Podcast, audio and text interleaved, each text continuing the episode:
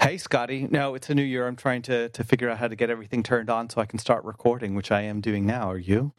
I am recording, John. I believe that this is a new decade. There will be a new professionalism, quality, and um, uh, for other podcasters, just not for other us. podcasts, but probably not ours. You read my mind. That's how in tune we are as co-hosts.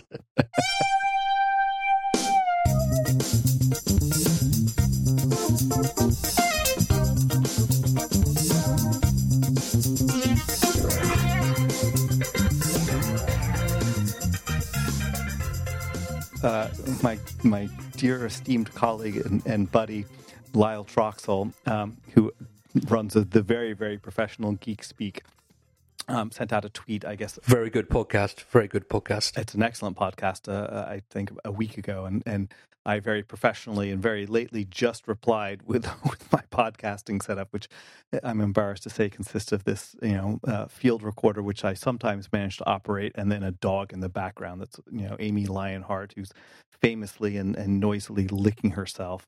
When, when outside, you know, the door is, is the, the clanking of pots and pans and other you know, domestic noises. So It adds a homely feel to to our um, adventures. It does. It does because we're always on the go. If we're not, you know, walking under the freeway and getting run over, um, or narrowly avoiding, you know, bringing peace to our listener by getting run over. But we're not supposed to be professional podcasters. We're professional developers who happen to podcast. There we go. There we go. Well, Scotty, Scotty, Scotty, can I can I be professional developer and uh, and and print a retraction or, or a correction rather? A correction? Do you mean we got something wrong? Yes, I did get something wrong. Oh, okay. I'm, I'm, I'm sure our, our integrity is out of the window. Um, yes. I mean, I, I don't think we've ever got anything wrong before, have we? No, I don't think so. So there always has to be a first time for something, and so we're going to start off on a good footing. I will let you hang your head in shame and um, and, Okay. and confess all. Okay, well, I bow my head in shame because I think I talked about uh, last episode or some number of episodes ago about uh, rendering a, a UI view as an image and dealing with, with, with transparency to make sure you get it because I was trying to insert an image that was created from a, a UI label that has the requisite rounded corners and, and, and color and typesetting that I wanted. Um, and that I had noticed that in the original category code, they did not fill the background with a clear color. And I thought, well, okay, that's the reason why I wasn't getting transparency. Um, and and I changed it to, to fill with clear color. And, and in my initial test, it worked, but it was kind of false because it can be sometimes, since it was rather small, it can be sometimes unless uh, difficult unless you blow it up a couple hundred percent to be able to see you know subtle rounded corners um, but on other color combinations it's much more obvious. So I, I put that fix in and i thought everything was grand but then a bug report came in and they and on this particular um, uh, uh, test with a different title which has a, a more striking background color it was very obvious and they said there are these strange four dots in the corner of what you did. And i said that's not possible. And then I went back and looked more carefully at the API, and the API for setting up the the the graphics context has a, an argument saying whether the view should be opaque or not, and the default is. Um, uh, yes, it should be opaque, and that's not what you want. So you want it to, to, to have a transparent background. That's done as a drawing optimization. So in fact, the background color for any graphics context drawing is in fact transparent. You would have to explicitly set a background color if you wanted one. It's just that if it's set to opaque, there, you know, it, it, it, you're you're uh, you're going to get the it's going to it's expecting that's going to draw to the edges of the screen, which is not the case if you are applying a, a rounding of the corners of the views layer. Anyway, so it, it was interesting for two reasons. One is that yes, it's it's very easy to be wrong. Two, it's uh, it's easy to to miss graphic details if if your eyes aren't perfect and you're talking about 12 point or 11 point type on something that is you know 80 pixels across 40 pixels across. Um, so sometimes when you're doing screen grabs just do yourself a favor and enlarge it to, to look very very carefully at the details. But the other thing too is is with testing and this is kind of i think understandable um, you test with a certain set of, of conditions. It's just normal when you, as a developer, you're trying to get something to, to verify does it work. You'll run it through a couple of test cases that you have set up for your convenience, and and oftentimes that works, but sometimes it makes it harder to find edge cases. And by the same token, just the mere fact of having other sets of eyes on it, they will go with their normal test cases. And in this case, the guy is a big Star Trek fan, so he always uses the same titles, and, and they happen to have just because they have different color backgrounds, it made it very obvious to him to see that something was wrong. So either either you have the responsibility as an individual trying to get maximum number of test cases, or just get different sets of eyes. Um, that's always very helpful. So there's my my retraction and hopeful helpful hint for 2020 and beyond. I mean, th- there's a uh, firstly, well, well done for you know. It's not a problem if you found it and fixed it, or had it found and fixed. So we none, nothing, none of us are perfect, uh, particularly us two. but other than that, yeah. it's uh, but uh, I mean, there's always an issue with test data, isn't there? We we tend to create you know, um, getting good test data is quite uh, a problem. Not even test data or getting good tests or the data we choose to use in our tests. We often will choose the same data to do tests because that familiarity allows us to know how to manipulate that data well. I mean, we can write tests easier, quicker, more efficiently, whatever else. However, that consistent data can you know if it's not broad enough can sometimes be too narrow to reveal some problems that you could find if you had a broader data set or, or used use different data. Equally i think familiarity becomes a problem. You know what you, th- you you should be seeing and i think sometimes you think you're seeing it just because you know what you should be seeing. Whereas That's when entirely the case when you when you are working with unfamiliar data you're not necessarily so sure what you should be seeing so you maybe take a little bit more care um, in, in, that balance. But equally, you know, test testing is about supposed to be about consistency that you always get the same result with the same data. So I think you know there is an art to. I think you know we've all got a lot better at testing over the last decade. And we can say that really sort of like easily now we're in a new decade because, or well, if, if unless you're one of these people who don't believe the decade starts till the uh, 01, yeah. that's a different, yeah, that's a different argument for somebody else's podcast, I think. Um, you know, I think te- you know one of the things that really grew in the last decade was testing. It, this is in our community anyway, and other communities have been there for a long time. Um, but you know, maybe our test data skills are still fairly limited for most of us. Um, I would say, and then you always get the issue of if you test with live data, live data. You know, if you have a static data set, that's all fine. But if live data is changing, then how do you know your tests are still doing the right thing, etc. So it's um, uh, quite a problem. We have we've had a problem on um, uh, a project I have worked on in the past where um, the the test suites run against the QA um, data, but equally the QA data was being used for a lot of other testing from you know real people testing. So actually, it is quite possible for uh, you know a, a, live tester to change something that a test is going to then test is a certain value. and this is a case where, you know, um, in an ideal world, you should set up fresh data for every single test. Um, uh, but that makes things quite slow. And if your data is unreproducible because you're going against the back end or something and it's not mockable or whatever, yeah, this whole thing of data is is a complex one. So you can be forgiven for not checking it against certain sets of data because we all do it. I feel much better already. Have do you like my new encouraging Scotty for the new decade? It's very nice. Um, and I have something else to talk about, um, but it's fairly linky and not directly related to podcast. I mean, rather not directly related to the development uh, process on our podcast, but it is of interest to, to, to nerds. I think. Go for it. Well, um, some of you know, I know you know, that uh, my child is uh, a member of, of a, a, first robotics competition or FRC robotics team um, which is something that he got involved with uh, last year. And I've only come to realize in the last few months just the, the scope of, of this, how big it is. It's across the world, and, and I think how valuable it is, um, which I think that many of our listeners may, or many of our listener, uh, may already know about. And if not, the other partial listener may be interested in it because, my gosh, if I had this when I was in high school, how that might have changed the trajectory of my life and I wouldn't have ended up the the the, the you know the the criminal type that I am today because I would have had more time to to put into constructive undertakings. Um, but uh, have you ever heard of this thing called? You know, are you aware of of of of of, of these robotics competitions that go on among high schools? Um, only through uh, the fact that you have spoken about them before, and ah, obviously okay. you post um, uh, post videos, but you know nothing. Uh, and I'm sure possibly something happens the same in the UK or, or in Europe. I don't know, but, but it's it does. It, it, it didn't happen with none of my children were involved. So I guess as, as parents, you often only really have an idea what's going on in in a high school world if, if your kids have chosen to be involved in it. Ah.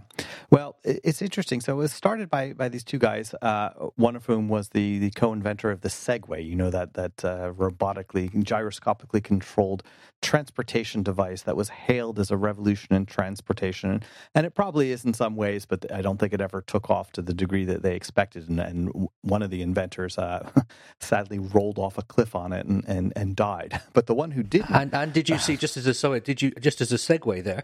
Um, did you see? Um, uh, did you see that the uh, Segway introduced a new wheelchair at CES this year, which someone immediately crashed into a wall, injuring himself?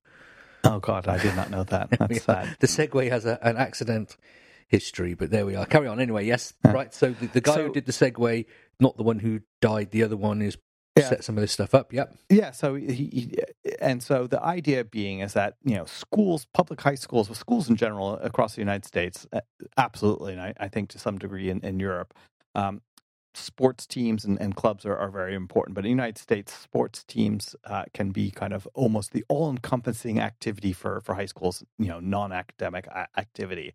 Um, the football teams in particular, or basketball teams, like the, you know all the the energy, all the the the juice in the school, the kind of the the the uh, you know the, the the credibility or the kind of like you know the the eh, what's the word I'm looking for, kind of the the the shine that students have to be a you know a, you know a major personality at school you know if you're a football player or a star basketball team everybody looks up to you. And and and it's great and and it's wonderful but you know it, the chances of becoming a professional basketball player football player or, or, sports team players is is very minimum. There certainly are some but you know it's an almost infinitesimally small uh, portion of people who do it which doesn't matter. I mean it's worth doing it for the sake of doing it. But he had this idea saying well you know what if there was something for nerds? What if there was something that was stem you know science technology engineering math where they would get the similar levels of, of uh, you know have the trappings of a team activity um, and uh, but that uh, would actually provide opportunities where anybody who wanted to could go pro just as such as the demand for for people who are skilled at mechanical engineering software engineering particularly as concerns robots which are are you know critically important for manufacturing just becoming increasingly important in our lives. Um, and so this thing was started, and you know it comprises junior leagues where the, the robots are, are built from from Legos with motors attached to it, and to a, a, a different league where the robots are custom made using you know aluminum and, and Lexan plastics and custom made parts that are milled with CNCs and and um, it's something that uh, it's it's really astounding. And uh, so my child has been involved with it. The way it works is basically in the beginning of the year, January fourth, fifth, you know, first week of January, a a challenge is announced, and then you basically have six to eight weeks to build a robot that can perform these challenges in a competition. So that you have these you know regional competitions all over the world. It, it is truly international. Um, and, and eventually they they they they uh, finish up in, in a world championship that takes place in Houston and Detroit. And the, the teams and, and what the, these kids are able to come up with is absolutely astounding. I'm uh, just amazed at how sophisticated the robots are. And there are some programs that have been going on for like 20 years and at schools where it's very well funded and the, and the robotics teams have their own physical buildings. And, you know, the, the more typical one, it's done with some sponsoring teacher in a classroom or in some parent's garage or whatnot anyway, so uh, my, my son got involved with it last year and he loved it. And it's like the, it's one of his most compelling interests. He, he, he gives during build season his every waking hour to it that he possibly can.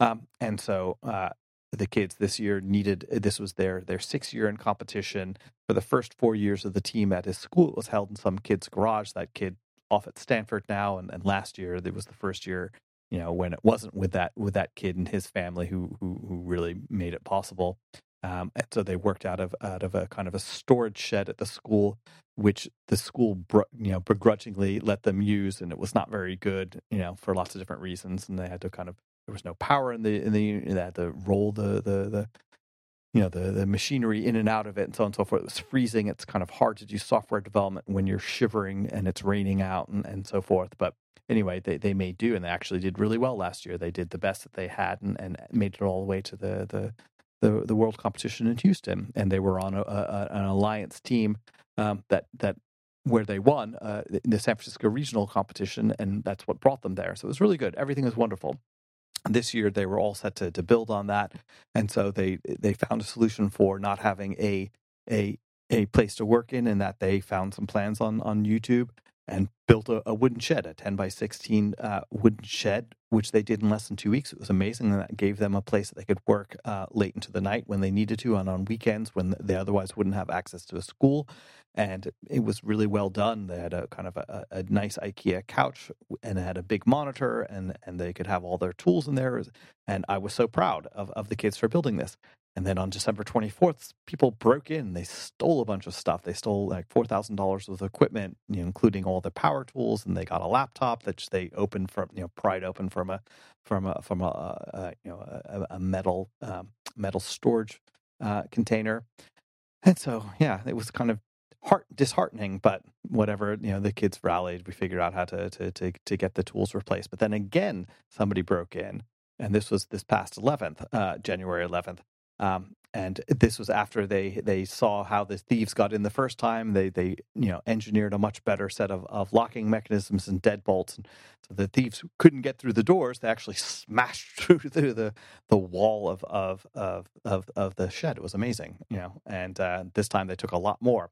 I'm telling you all this sad tale um, because I think it, people come across these these problems and and you know it's hard enough to deal with it if you're an adult, you're in a startup, you have you know all sorts of things can go wrong. These kids are, are 14 and 15 years old and 16 at you know and and wow they did really well. But one of the things that they did is they put up a GoFundMe page, which in less than a day made them enough money to replace the tools. Plus, there was an outpouring of support from other teams um, and alumni and, and even companies that supply these things. So I tell all this story. It has nothing to do with software development, except that it has to do with with building a team that that's working on something and dealing with adversity because my gosh this happens all the time. I remember all the struggles i had when i was building my companies and i know that you had tons and tons of struggles with to this day building your company. And i think that these type of life lessons happen everywhere and it's nice and heartening to see it when when it you know when it happens to kids not that you wish bad things to happen to your kids but to see it happen to kids and and see them kind of receive outpouring from from adults who who show that they care and that they, they don't become cynical and that they learn how to, to work through problems because my gosh segue again there are problems in the world and th- that are going to fall on the shoulders of kids who are, are teenagers now. And isn't it nice to see that engineering solutions and and the type of educated needed to eh, to hands-on education needed to be able to equip kids to deal with these things is happening. That is my positive uh, start for 2020 i'm going to shut up now but i'll put a link in the show notes or something so people can can see a video that the kids made to see what's happening with it but i wanted to share that with our, our audience member. Well that is a positive story. Uh, i mean coming from a place of you know, sadness or unpositivity or however you want to phrase it but uh, and I think the bit that um, I relate to, uh, or I, I, can relate to our industry maybe a little more is amongst like the indie um, community where you know because because you said there even other teams reached out to help. You know this is a com- competition. This is about winning. This is about um, uh, you know being first, getting to the world championships, winning your state or region or whatever.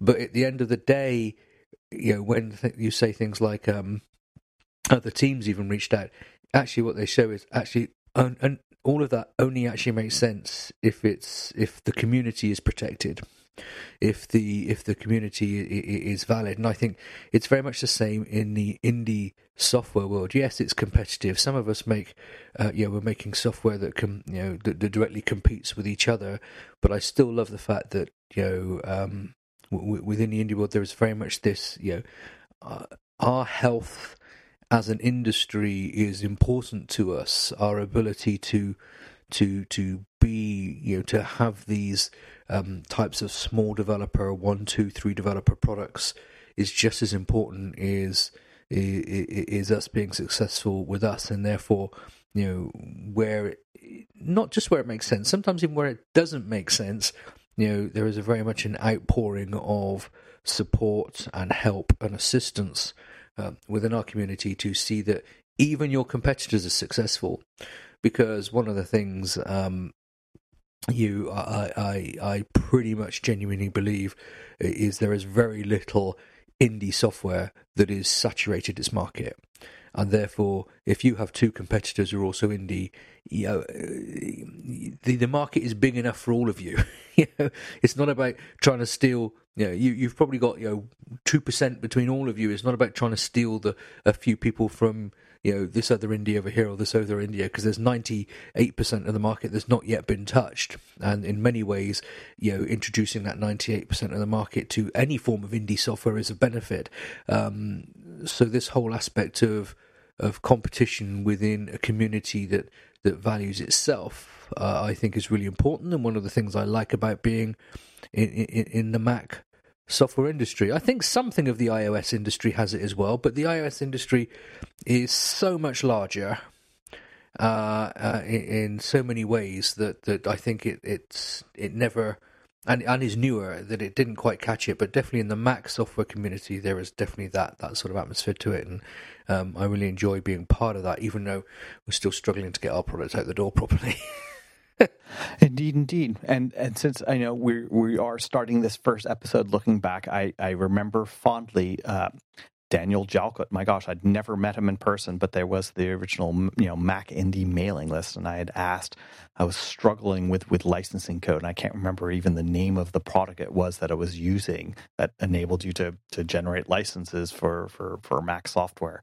And he posted and, and gave his code, I, and I, w- I was shocked at the time. I had no idea. I mean, that was back when I thought like you never reveal source code, you never do that. It's like either you know, and and, and it was like so free. It's like, hey, here it is you know uh, happy to help. I was I was just so touched, um, and I think that that that is the the mindset that we all need to have because I mean we can all be success we can all be much more successful when we're successful together.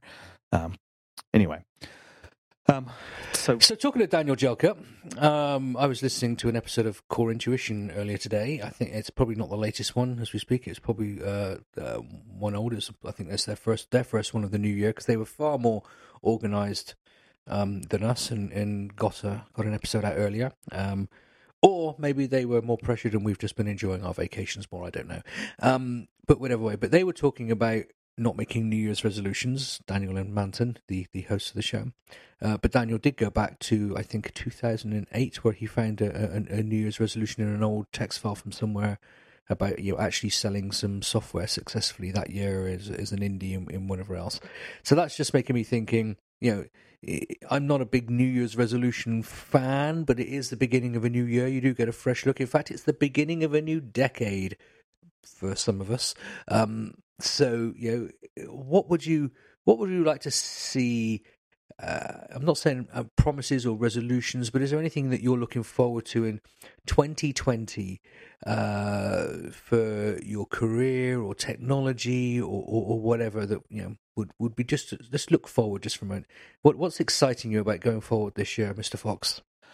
Um, I am somewhat, I guess, embarrassed because I feel like I'm late to the game, but you know, I am definitely an, an old Objective C, MVC, I like objects kind of guy.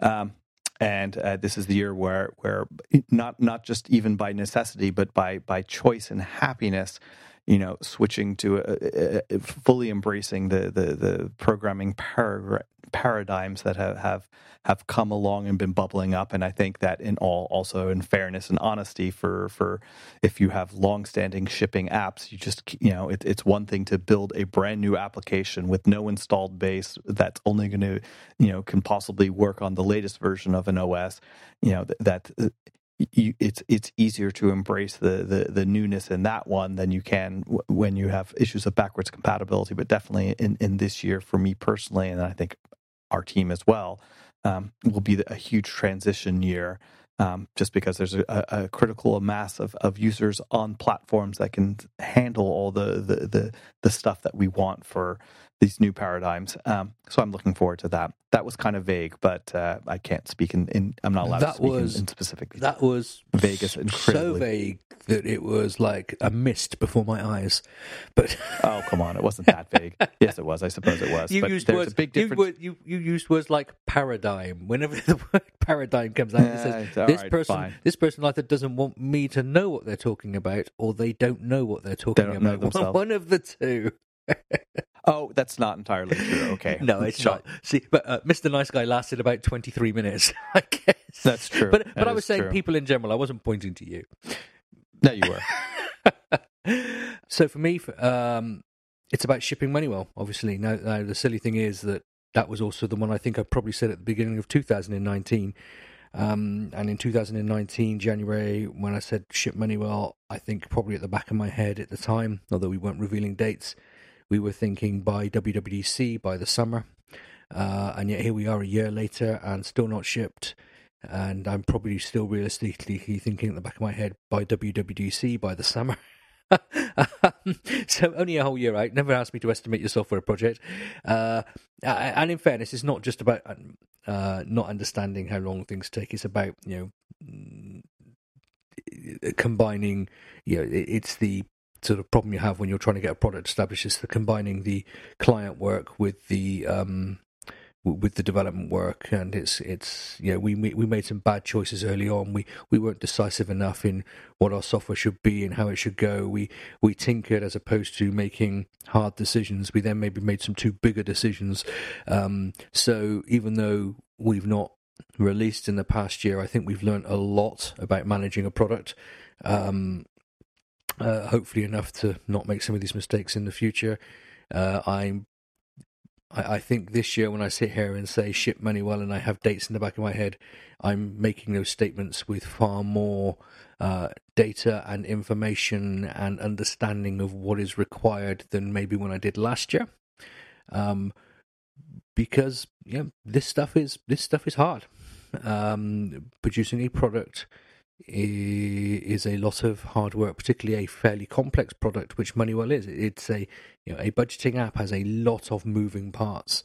Um, equally, you're playing with people's financial data. You cannot afford to you know just you know have bugs where data goes missing. Data integrity is everything. Data, uh, you know, um, you, you just do everything to not lose data. So anyway, so the only one I'm going to put there for this year is to is to really say to to ship Moneywell.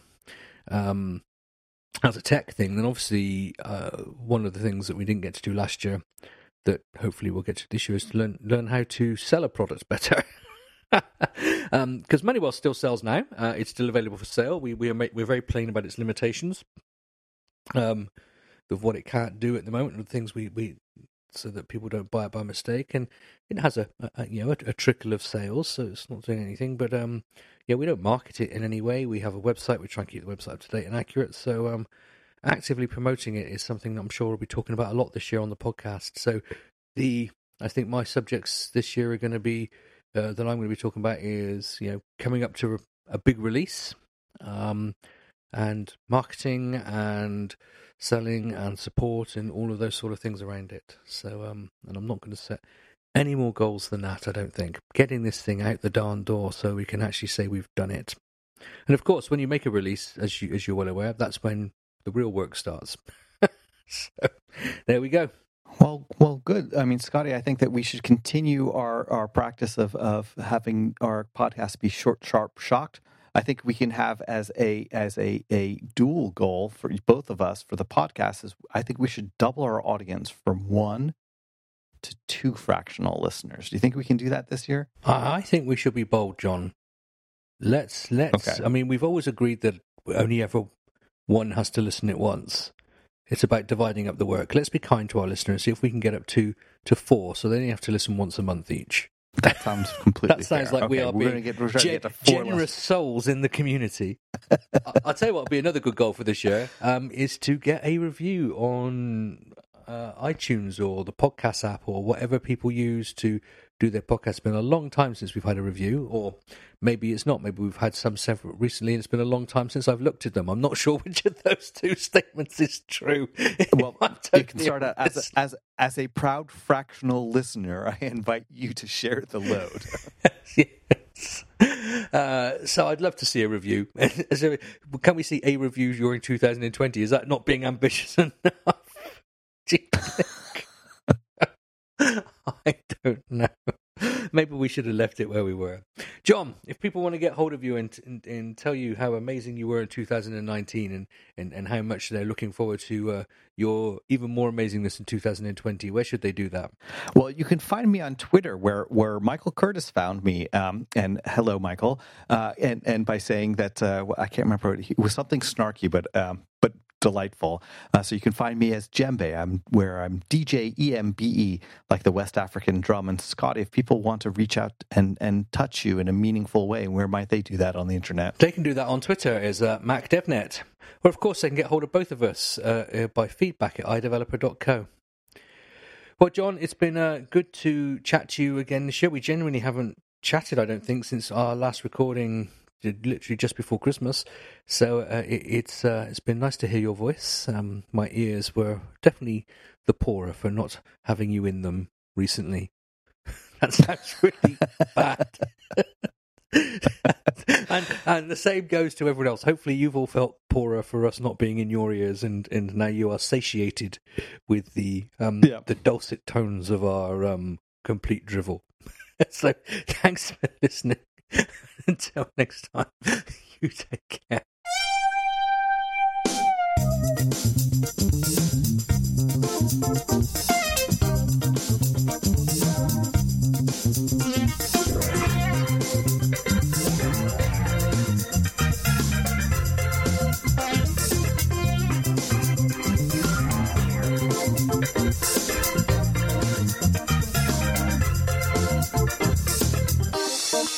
One day this will get better, but I'm not sure when. it will get better when we stop.